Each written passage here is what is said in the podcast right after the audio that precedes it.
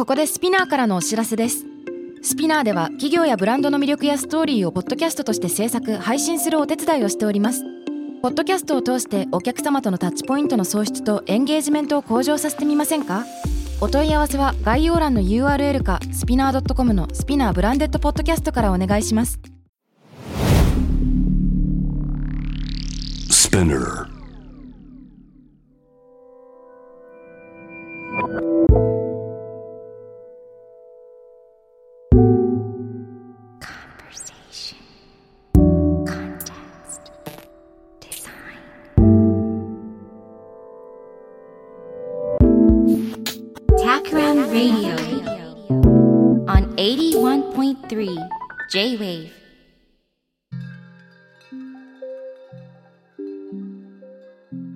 渡辺幸太郎がナビゲートしている J-Wave Takram Radio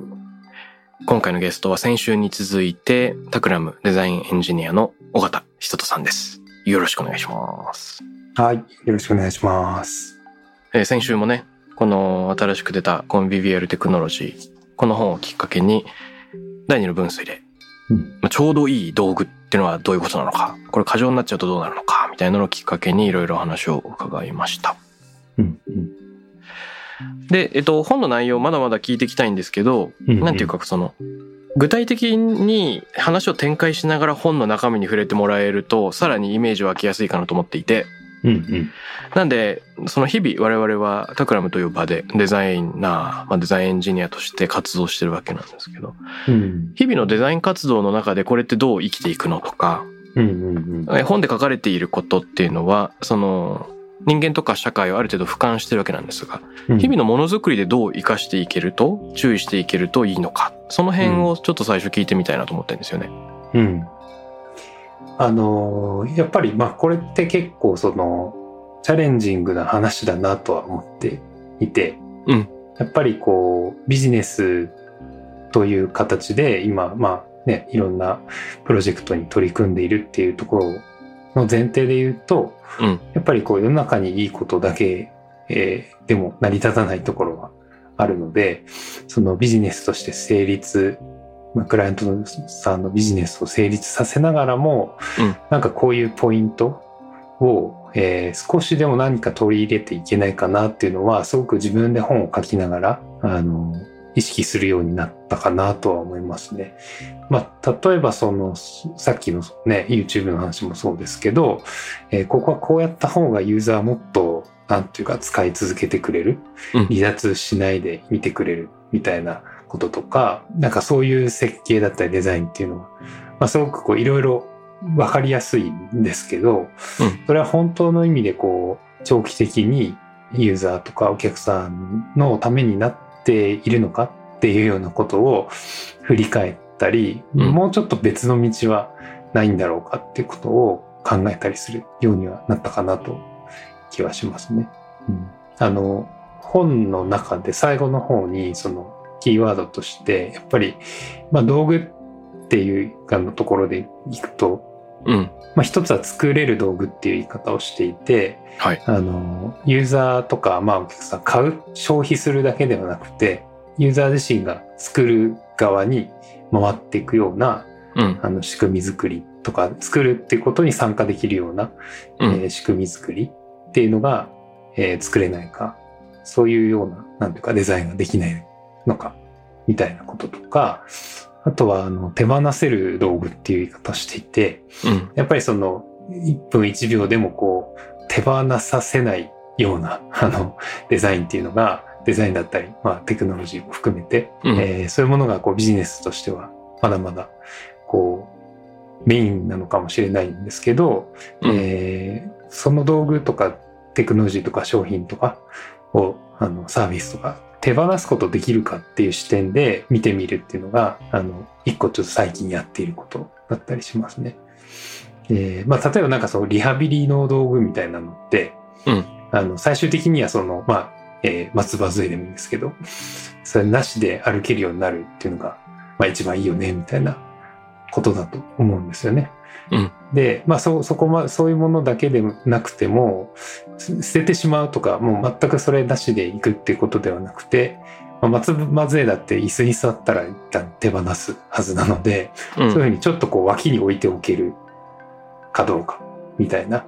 あの視点とか、なんかそういうことをちょっと考えてみると、なんか新しいアイデアとかっていうのが出てくるかなっていうふうに最近よく思ってますね。うん、その問題意識僕もすごく共感します。やっぱりそういう意味では今言ってくれたテーマってコンビビアルとそのコンテクスト、僕のコンテクストデザインとコンビビアルテクノロジーの考えが共振する部分でもあるなとうん思いますね。どこが繋がってるのかっていうと多分、うん、人の個の自主性とか主体性に、まあなんて言うんでしょうか、力を添えたい。うんうんうん。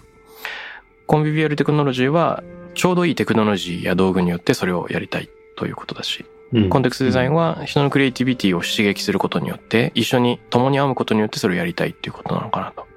うんだから人の創造性とか知みたいなのをないがしろにせずに発揮してもらうっていうのはどうやったらいいのか。うんで、あの、手放せるような道具で松葉杖言ってもらいましたけど、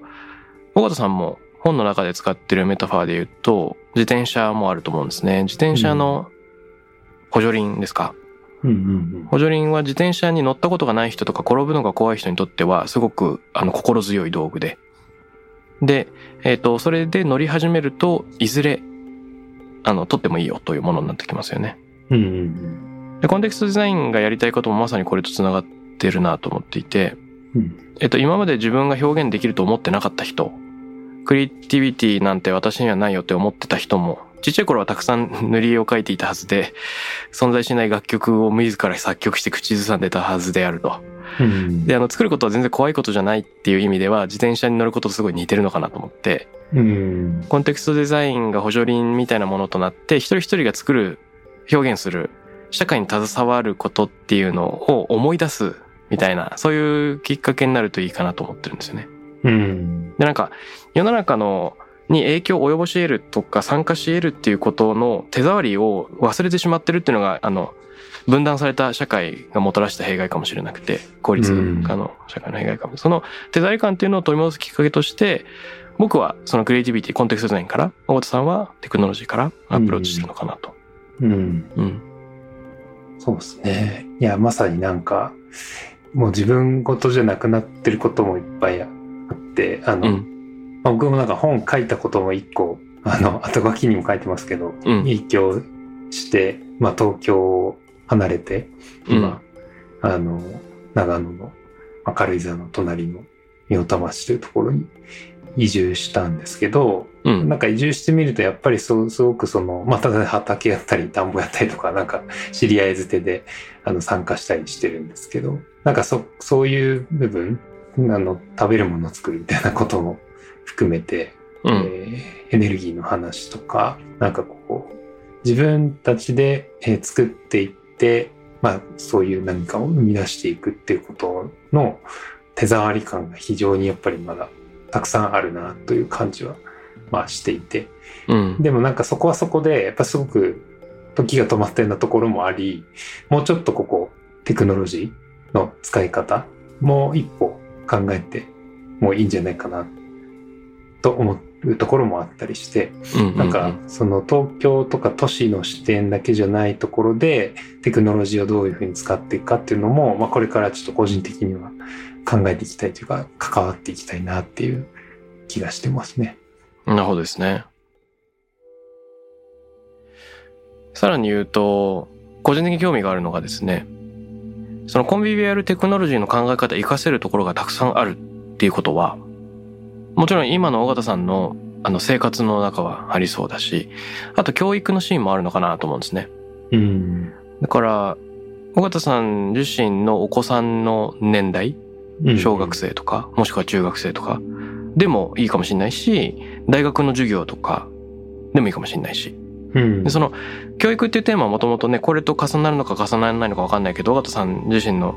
一つの人生のテーマでもあるかもしれないんですけど、うん、そうですね。コンビビアルテクノロジーを、うんうんあの、教育的になんか広めていくみたいなのってどうあり得るんでしょうね？そうですね。いや、なんか、まさに、イリーチっていう人が、あの、注目された一つのテーマっていうのは教育っていうのがあって、日本だと、えっと、脱学校の社会かな？っていう本が、まあその当時結構話題になって、まあなので結構その教育っていうところでもこのイリーチという人とこう共感するところもあったりしつつ、まあやっぱりそこもすごくこう、教育っていうのが、まあある種、例えば学校、まあイリーチが言ってるのはその、もともとは何かをこう学ぶために、えー、学校に行っていた、教育を受けてたっていうのが、まあ、学校に行くために教育を受けてるっていう状態にいつの間にか、まあ要はいい学校に行くために勉強するみたいな風にどこかでなってしまってないかっていうふうに、まあ言っていて、まあそれもまさにその目的と手段で入れ替わってしまっているんじゃないか、うん、話はあって、まあそれはやっぱりすごく感じるところではあるんですよね。だから、なんかもう少しその多様な、まあ、学校というものだったり教育との接点とか方法っていうのがあるといいなとは、なんか今自分の子供とかを見てても思いますよね。学び方のバリエーションとかそういうこと？うん。で、やっぱりなんかこう、学校しかなかった、な、ないというか、今、なかったというか、あの、っていうところに、まあまあ、それこそその、インターネットみたいなものを使ったオンラインの、あの、授業だったり、教材だったりっていう方が、よっぽどそうわかりやすいかったり、それこそその、まあ、そこの意味での効率を良くして、もっといろんな創造的なことに時間を使えるとかっていうのはあるだろうし、とはいえ、まあ学校という場とか友達がそこにいて、一緒にやることでなんか、しかできないこともまああったりするだろうしっていうので、ちょっと抽象的ですけどね、なんか、いろんな場面で、まあ、テクノロジーをうまく使うことで変えられるとこいっぱいあるなとは思いますね。うん。うん、本当に平日毎日行く必要ある あるのかなとかね。はいはいはい、なんか、うん。で、今いろんなそういう取り組みとかあったりして、あの、ちょっと最近も見たのは岐阜だったかなとか、えっと、そういうちょっと公教育と、その、いわゆるフリースクールの中間みたいな学校が、まあ、きちんとその、パブリックなものとして作ろうとしてるっていう取り組みがあったりとか、そういうところでは、まあ、必ずしも毎日来なくてもいいとか、うん、まあ、どこで授業を受けてもいいよとか、まあ、それぞれのその個人の特性とか性質に合わせて、まあ、柔軟にそこを変えられる。だからなんか勉強しなくていいとは個人的には思わないですけど、そこの中身っていうのは、もっとまあ変えていかなきゃいけないんだろうなという気はしてますね。なるほどですね。うん。例えばあとはその大学で尾形さんがコンビニューテクノロジーって授業をやるとしたら、どんなシラバスになっていくとか、ちょっと個人的興味がある。最近コンテクストデザインの授業をやってみたこともあって、はい、はい。もし授業化するんだったらどうなるのかなみたいな結構気になるんですけど。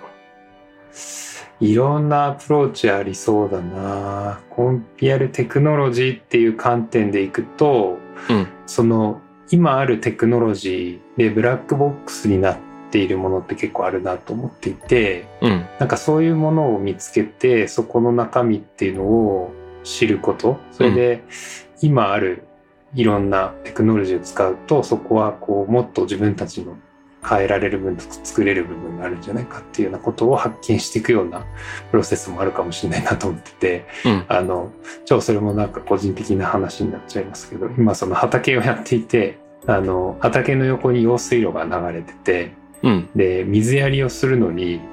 長い柄のついた柄杓で、うん、こう用水路から水をこうやって汲んで、はいはいはい、でじょうろに一回汲んでうん、でそのじょうろを畑の自分たちの畑のとこまで運んでって水やりをして、まあ、そこの間20メーターぐらいなんだけど 水やりしてっていうのは往復してっていうのをみんなやっていて。なるほど。これさすがに結構大変だし腰痛くなるしあと結構要するに流れ早いから、うん、あの子供とかちょっと危なかったりしてね。っていうのがあってあのこれなんかポンプで水引けないかなと思って。はいはいはい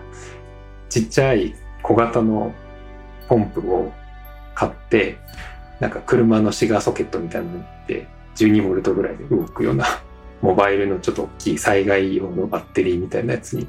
で動くようなやつを買ってみて、やってみたんですよね。うむ。で、そうすると、あの、ギリギリ水引けて、うん、あの、ギリギリ水 届けられて、お引けた引けたって思いながら、ちょっとこうシャワーヘッドみたいなのつけると、うんなんかもうそれだけです。あの、水圧が負けて、ああ。全然ちょろちょろっとしか出てこないみたいな。面白いですね。で、あ、そう。で、なんかそれで、思ったのは、やっぱりなんていうか、普段水道ひねって、すごい勢いで水出てくるうん。し、家ですとガーデニング用のこうホースとかつないで、そのなんか水圧足りないみたいなこと考えることないけど、うん。これってすごい水圧でその、こう、張り巡らされる水道を、に、あの、水がデストリビュートされているっていうことってすごいことだなと思ったんですよね。うん。で、なんかそういう、そういうことにまあ気づくきっかけにもなったりして。で、さっきのその用水路から水引くのを、すごい水圧、じゃあもっとパワーのあるポンプにしようとか、あここまでやるんだったらじゃあ全部もう全自動化しちゃおうかとかっていう、あの、あの、発想にちょっと一瞬なったんだけど、いや、そうじゃないなって、この、なんかそう、ちょうどいいところはどこなのかってことを考えたときに、あ、こんぐらい弱弱いパワーだったら、あの、ソーラーでいけるかもしんないなとか、あの、水のそのホースの太さとかをうまく調節したり、うん。その長すぎるホースでも短すぎるホースでもなくて、ちょうど畑まで届くくらいの長さにするとか、そういうなんていうか、無駄な抵抗をなくしていくことで、うんあの、ちゃんと水やり、あの、十分できるなとかっていう工夫ができたりとかして、自分でそうやって工夫していくっていう、なんか発想がいろいろ出てくるなと思って、なんかそういうのは一個なんか、あの、ワークショップだったり、授業みたいなものになり得るかもしれないなって思いました。ああ、なるほどね。その、ちょうど良さみたいなのを踏まえながら設計して作っていくみたいなことなんでしょうかね。うん。うん。あの、ヌカボットを思い出しました。小倉ヒラクさんとかね、うんドミニク・チェンさんらが作っている。あれって、その、ぬか床の中の温度湿度なり、あれ何を測ってるんだろう？乳酸菌の量とかなのかな？なんかこういろいろセンシングしてるじゃないですか。うんうん。で、僕最初、よく分かってない時、ヌカボットっていう言葉だけを聞いた時、あ、なるほど、それセンシングしてちょうどいいタイミングで中のアームが勝手にかき混ぜてくれるのかなと思ったんですけど、まあそうじゃないと。で、目的はぬかと自分のそのコミュニケーションをより円滑にすることで、あくまで自分の手でかき混ぜるためのうん、あの状態を知るってことなんですっていうことをうん。ね、ドミニクさんが教えてくれて、自分の手でかき混ぜるタイミングいつがいいのかとか、今どういう状況なのか、ご機嫌なのかっていうところを知る解像度を高めて、で、あくまでその全自動化というのが目的ではないというかね。うんうんん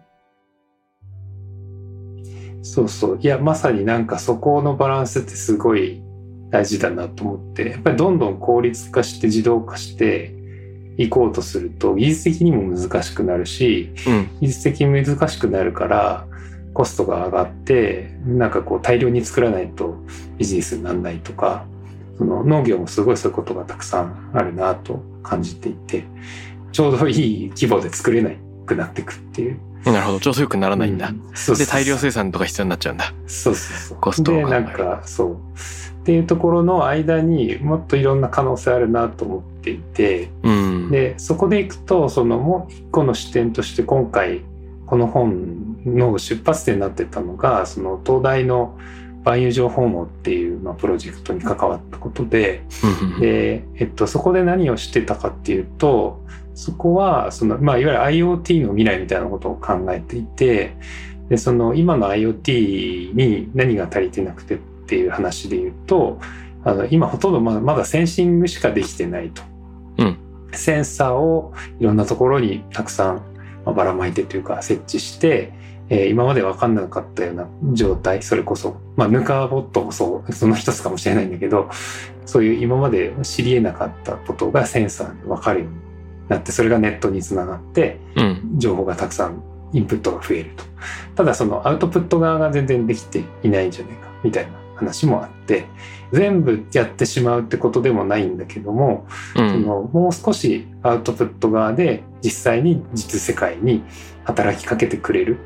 ようなテクノロジーもあの一方で必要じゃないかっていう。で、その時にすごいパワーとかすごいスピードってことじゃなくて、なんかこう人間とちょうどいい、まあそれこそその共に生きられるスピードとか柔らかさとか弱さとか、うんなんかそういうものを持っているテクノロジーがなんか一緒に働いてくるみたいなあのイメージがあのあるんじゃないかっていうのはなんか思いましたね。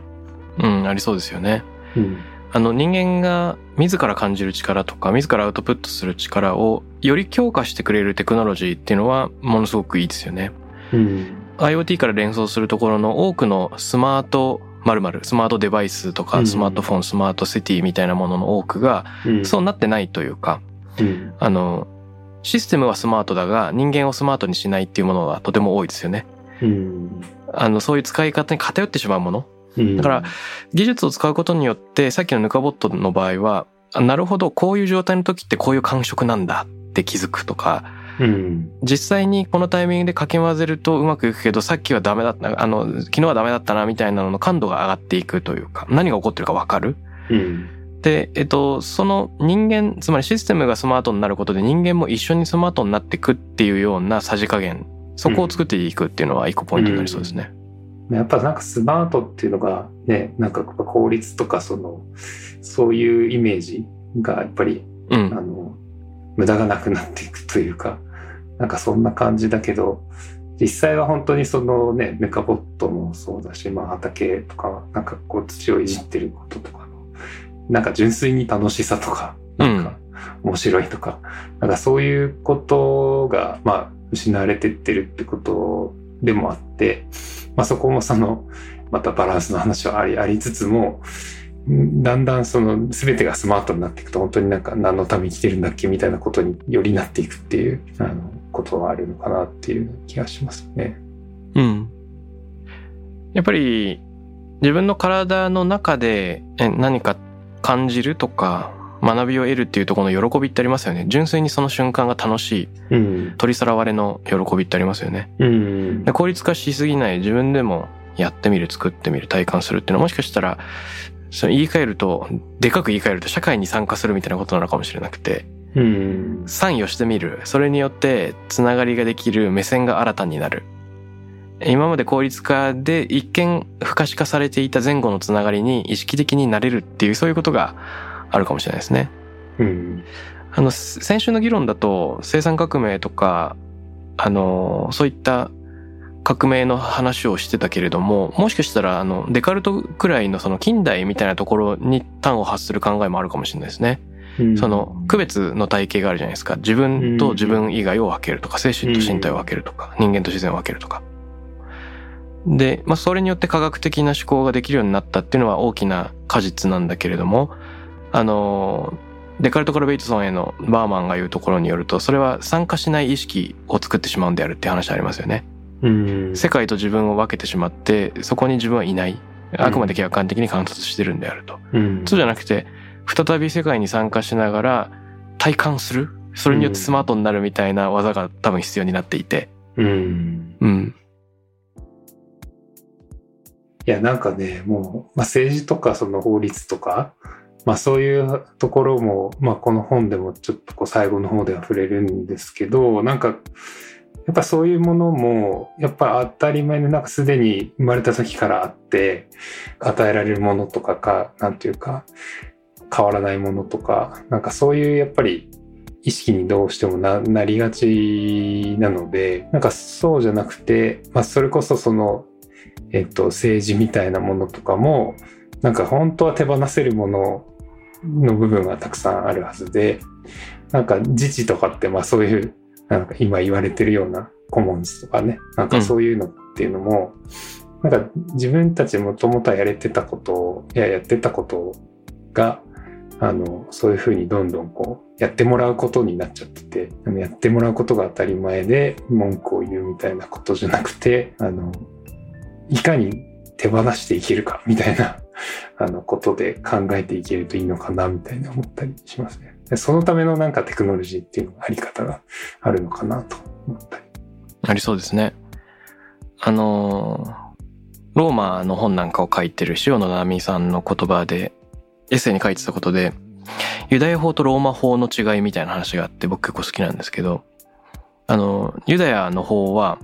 法に人間を合わせていく。その神が定めた法があって、えー人間はそれに合わせるっていうようなことになってるんですよね。で、一方ローマでは、まあ議会があって人間が法を作るので、人間に法を合わせていく。で、うんそして作り変えて更新していくっていう考え方があると。だから、あの、神とか宗教に法を求めたのがユダヤ人で、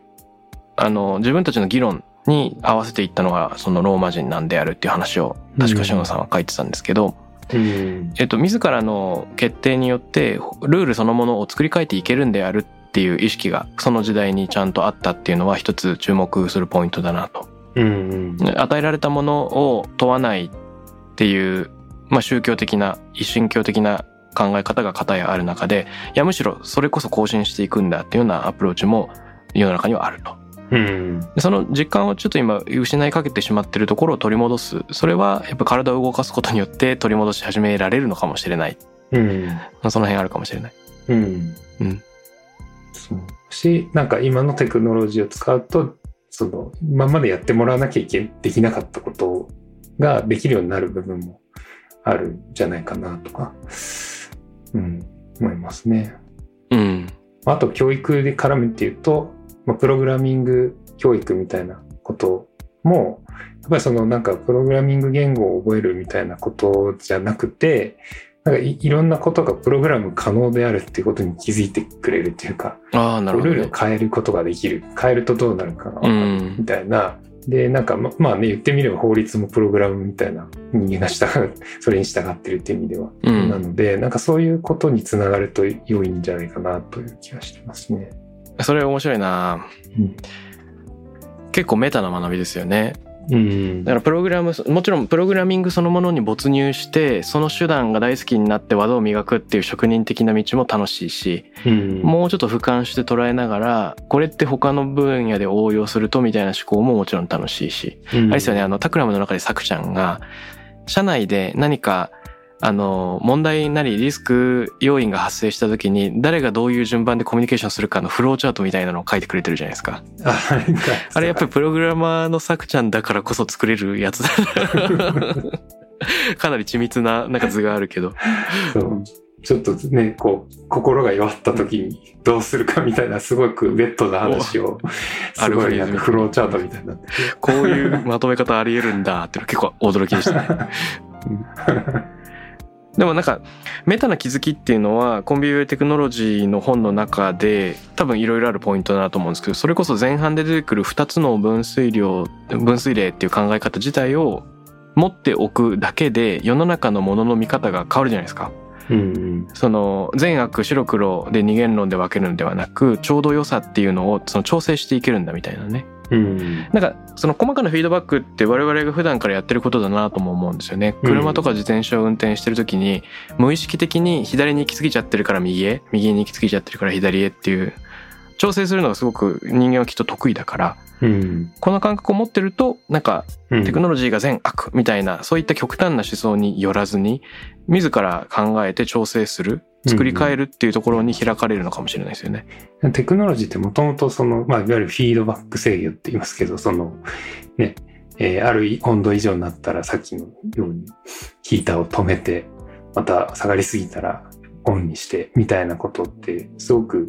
得意なはずなので、まあ、うん本当はそのちゃんとちょうどいいというところをなんか目標に設定できればなんかこう合ってるんじゃないかなという気もするんですよね。そうですね。ポイントは、ある技術が思いもよらぬ結果をもたらした時に、それが果実にもなれば、なんか毒にもなり得ると。うん。で、毒になっちゃった時に、当初それが想定されてないんで、センシングする方法がないとか、ねセンシングしようという意識すら浮かんでなかった。うん。でそれにいかに気づいて、問題提起したり、作り手側が改めようと思えるか気づけるかうん。ですね。フィードバック制御みたいに温度っていうパラメータが1個だったらいいけど、世の中を前後につないでいこうと思うと、やっぱり思わぬハレーションとか結果も起こりかねないっていうか、まあ多分起こってよくて、うん。関わっていかないといけない。で、関わってしちっちゃな失敗を犯しながら調整していけるっていう、そのメタなスマートさを身につけるっていうことですよね、きっと。うんうんうんうん。そうですね。確かに。そう、そういう、まあ、物差しになり得そうな視点っていうのを、うん。あの、いろいろ提示してみたという本かもしれないですね。そうですよね。うんまああとは倫理っていうのは時代ごとに変わっていくものだから、うん。うん。常に今ある物差しです測れないかもしれないっていう恐れみたいなのをね、持っていけるといいですよね。うん。例えば SDGs っていう尺度の価値観が今一見万能みたいな感じで美術館で話す、ビジネスの世界で話されてるけど、うん。そこにはあの動物の保護の概念は入っていないなとか、うん。性の多様性については語られてないなとか、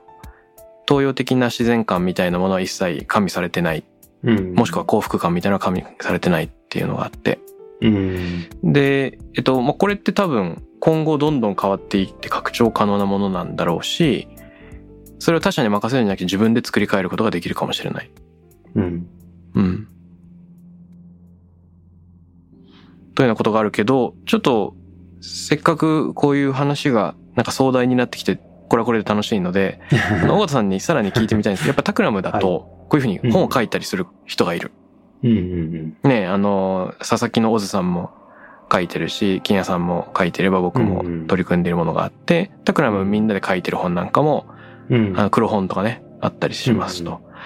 で、えっと、タクラムが掲げる価値観に、ソートリーダーシップ、まあ、パワーオブメイキングも、ものを作ることの力と、その思想のリーダーシップみたいなのが、両輪がうん。ある。振り子を振っていこうとか話してるけど、うん。こ、の、いざ、コンビビュアルテクノロジーっていう本を書いてみる。この、ソートを発行させていく過程で得た学びとか、うん。本を書く体験全体を振り返った時の、そういった話をちょっと聞いてみていいですか？はい。なんかあの、まず、まあなんかみんな本を書出しているんだけど、みんなバラバラで面白いなって思いますね。あの出版社も違えば本のサイズもなんか全部みんな読まれる読者ターゲットもなんか違ったりしていて、あのそこがすごく面白いなと思うのと、まあ特にだからなんかそういう、やっぱりこれも目的化というよりは、なんか一個の結果なのかなっていう気もしていて、あの本を、本になるということ自体。うんだからこう、本を書くことが目的化しちゃうと、またちょっと違うのかもしれないと思いつつ。で、書いてみて、まあ今回のきっかけとしては、そのさっきもあの万有情報網というその東大のプロジェクトにまあ関わることになって、個々の研究にも関わりつつ、やっぱり全体としてどういう未来をこれからテクノロジーという視点で描いていくんだろうっていうことをあの議論していて、まあ、それをこうまとめてみようというのを、まあ、研究としてあのやったっていうのは、えっと、直接的なきっかけで、で、なんかそそういう形でその、この本もこう具体の研究の話とかが最後に出てくるんですけど、そことのやっぱり振り子みたいなことが本を書くということに対しても、やっぱとても大事だったなという気がしますね。うんあ、うん。もう一回、何と何の振り子ですか？あ、えっ、と、その研究、具体的な研究？うん。えーを自分でもそこのプロジェクトの中で関わって、たことと、じゃあそれがどういう影響をもたらしたり、どういう意味があるんだろうってことを、まあ、考えていくっていう、なんか両方やりながらこの一冊の本自体もできているっていうか、うん。だからこの本は考えるってことをしましたっていう本じゃなくて、うん。あの本の中に両方入ってるっていうのが、あの、大事な、なんかポイントだったかなっていう気がしてますね。うんうんうんう。うんん。あの、最初に書こうと思い立った時から書き進めていく中で、まあ、新たな気づきや悩みや方向転換があったかと想像するんですけど、うん、その辺はいかがでしょあなんかそういう意味で言うと、やっぱりまあ、こう、なんとなくややってきたことが整理されてきたっていうところまでの前半、まあデザインの章までの話と、ううん。後半のその人間と自然とか人間と人間っていう章は、こっから先に向けたなんか自分にとっても新しい問いというかテーマができたような感じがしていて、うんあ。のまだやれてないっていう感じが自分でもしている部分かなって気がしてますと。うん。そういうなんか両方があったのかなって今までやってきた、作ってきたことが言葉になった部分と、その先に言葉を先行してできたことを、これからあの作っていかなきゃな、みたいな感じでいますね。うん、じゃあ、自らへの宿題が増えたようなところがあるんですね。なんかそういう気でいますね。うん。一番苦戦したのは、じゃあ、4章5章、人間と自然、人間と人間以降あたりですか？うん、やっぱり、あの、まあ、内容的にも自分のことというより、やっぱりいろんな思想だったり、哲学だったり、かなりこう抽象的な話が、あの、4章5章は多いかなとは思うんですけど、うん。で、やっぱりなんかそこで、その2つもつながってるなってことを思って、うん。なんか要はその人間同士のどう分かり合うかとか、まあドミニクさんもね、あの、書いてますけど、分かり合えなさをどう繋いでいくか、みたいな、あの、分断の話とか、なんかそういうことを考えていくときに、でもなんか根源的には、やっぱり自然環境の話とか、うん。なんだろう。みんなが勝手にやっていいほど資源とかエネルギーとか、えー食料とかいろんなものが足りてないよねみたいなことが多分どっかでこうそのあるし、なんていうか干渉し合っちゃうところっていうのが根源にあって、じゃあその中でうまくどうやっていくかっていう話が出てきてるし、なんか自然の話も考えても、やっぱりその結局は人間にとってどう、あの、人間がどう生きていくかっていうことを切り離して語れないし、うん。そこの二つもつながってるなっていうのもなんかこう書きながら感じた壮大な話でとしてのあの学びだったかなっていう気がしてますね。うんうんうんうん今後、えっ、と、ね、引き続き本をきっかけにした人との対話とかね、トークイベントなんかも広がっていくと思うんですけど、うんうん。それはどういうふうにこれから作っていくものに影響を与えるんでしょうね。今、もしくは実際に取り組んでるプロジェクトで、実際こういうことを気をつけているんですよ。こういうのもものを作ってるんですよ。そういうのってありますか？うん。なんか、あのやっぱり、まあ、まさにその、どうやったらユーザーに、あお客さんに買ってもらえるか、ユーザーの人に使ってもらえるか、えー使い続けてもらえるかっていうことの一歩先に、これを買った人がどうこれを手放すことができるんだろうかうん。っていうあの視点を入れてみるっていうのは結構やり始めていてまだその具体的に言えるものはないんですけどそれは具体的なこうユーザーインターフェース的な話でもあるそういうところがあるし何かビジネスのあのビジネスモデルだったりサービスデザイン的なことを考えるときにもなんか結構面白いんじゃないかなと思っていて。うん。その純粋にこう、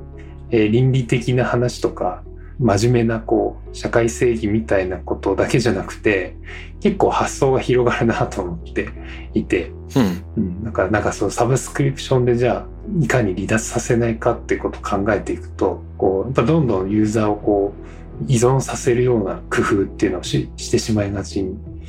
なんだけど、なんかそこをじゃあ手放すってこともゴールとして設定ししつつ、えービジネスとしても成立させるっていうことを考えていくと、なんかまた全然違うアイデアとかここに出てきたりして、うん。あの、なんか純粋に面白いなと思っているっていうのがありますね。それは僕もあるなと思思います。あの、ある化粧品会社、アメリカの D2C だったか忘れたんですけど、欠品しちゃった品物があるときに、その EC ページに、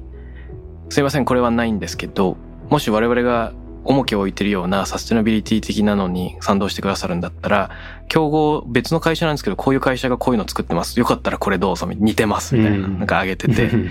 で、これ興味深いと思うんですよね。もちろん企業っていうのは営利活動してて、経済の運動をするんだけど、うん経済運動より大きな視点を持って、信念を持ってやってるよっていうことが、それで表明できる。うん、で、一見、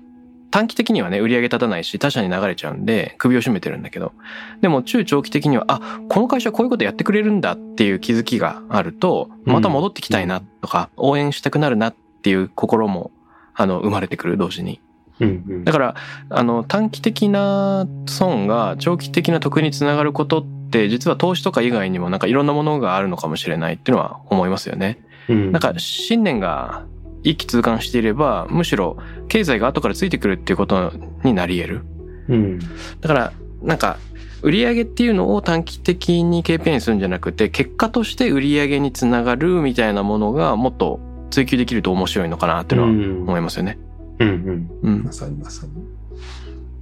ああ、でもな、このどう手放せるかっていうのは非常に興味深いですね。嗜好品なんかは明らかにそうだし、アプリとかサービスもそうだし、うん。まあソフトウェアだったら、あの、ここで培ってきたデータを、あの、エクスポートして次のプラットフォームに移るみたいなのもなんか手放す、う導きかもしれないですね。うん、僕は自分がいろんな考えをまとめるために使ってるエバーノートから別のサービスに移行するの気が重すぎて困ってるんだけど。なんていうか、そう。どうしようみたいなね。なんか今どっちかというとそういうのをなんかこのね、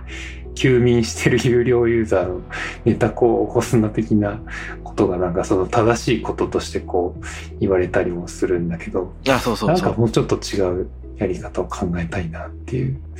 えーそれね、どんどん変わってきてると思いますよ。僕、ここ数ヶ月っていうか1年くらいだったかわかんないんだけど、オイシックス使ってる時に、うんあの、牛乳飲み放題サービスってのがあって、うんあの、月々300円払うと、あるリストの中から3つ、あの、無料で選べるよってやつで、牛乳以外になんかハムとかヨーグルトとかいろいろ選べるんですよ。うんで、昔は、あの、自分でそのページに行って選ばないと、300円ただ払ってるだけになっちゃってたから、たまに忘れてたんですね。で、あるタイミングから、牛乳飲み放題3点選んでないですよってアラートがちゃんと出るようになったんですよ。うんで、これ出してくれるの嬉しいみたいになって、よりファンになるじゃないですか。これすごいいいなと思いましたね。うんちなみにコンビビアルテクノロジーをきっかけにしたトークイベントとか、その他の取り組みってはい。今後もあるんですか？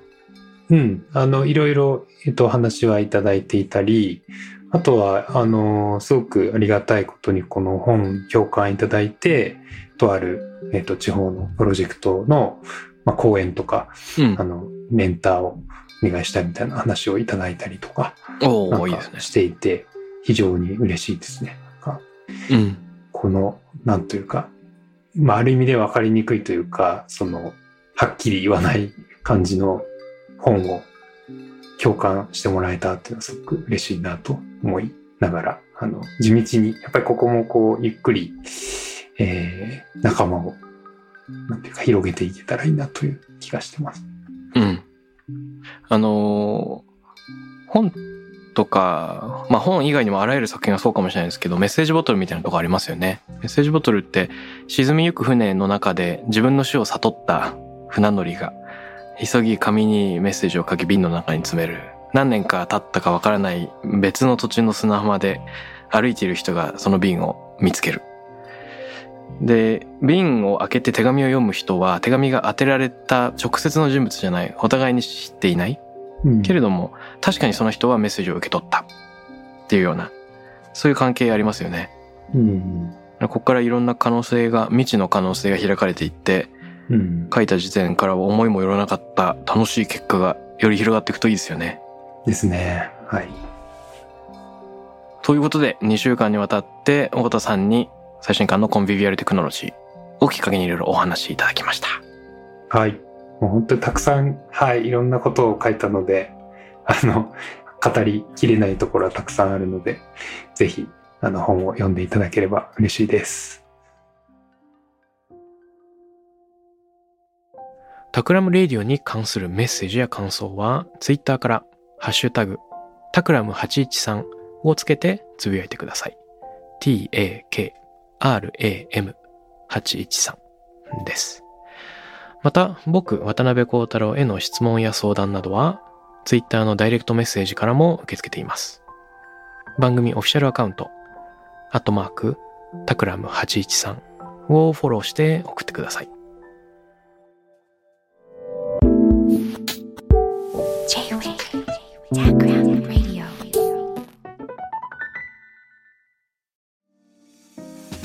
ここでスピナーからのお知らせです現在さまざまな企業の branded podcast を制作しているスピナーでは自社開発したポッドキャスト管理システムソニックボールを用いたオリジナルのアンケートを実施しています。リスナーの属性データを可視化することで御社のニーズに合わせたコンテンツ制作が可能になります。スピナーホームページ内のコンタクトよりまずはお問い合わせください。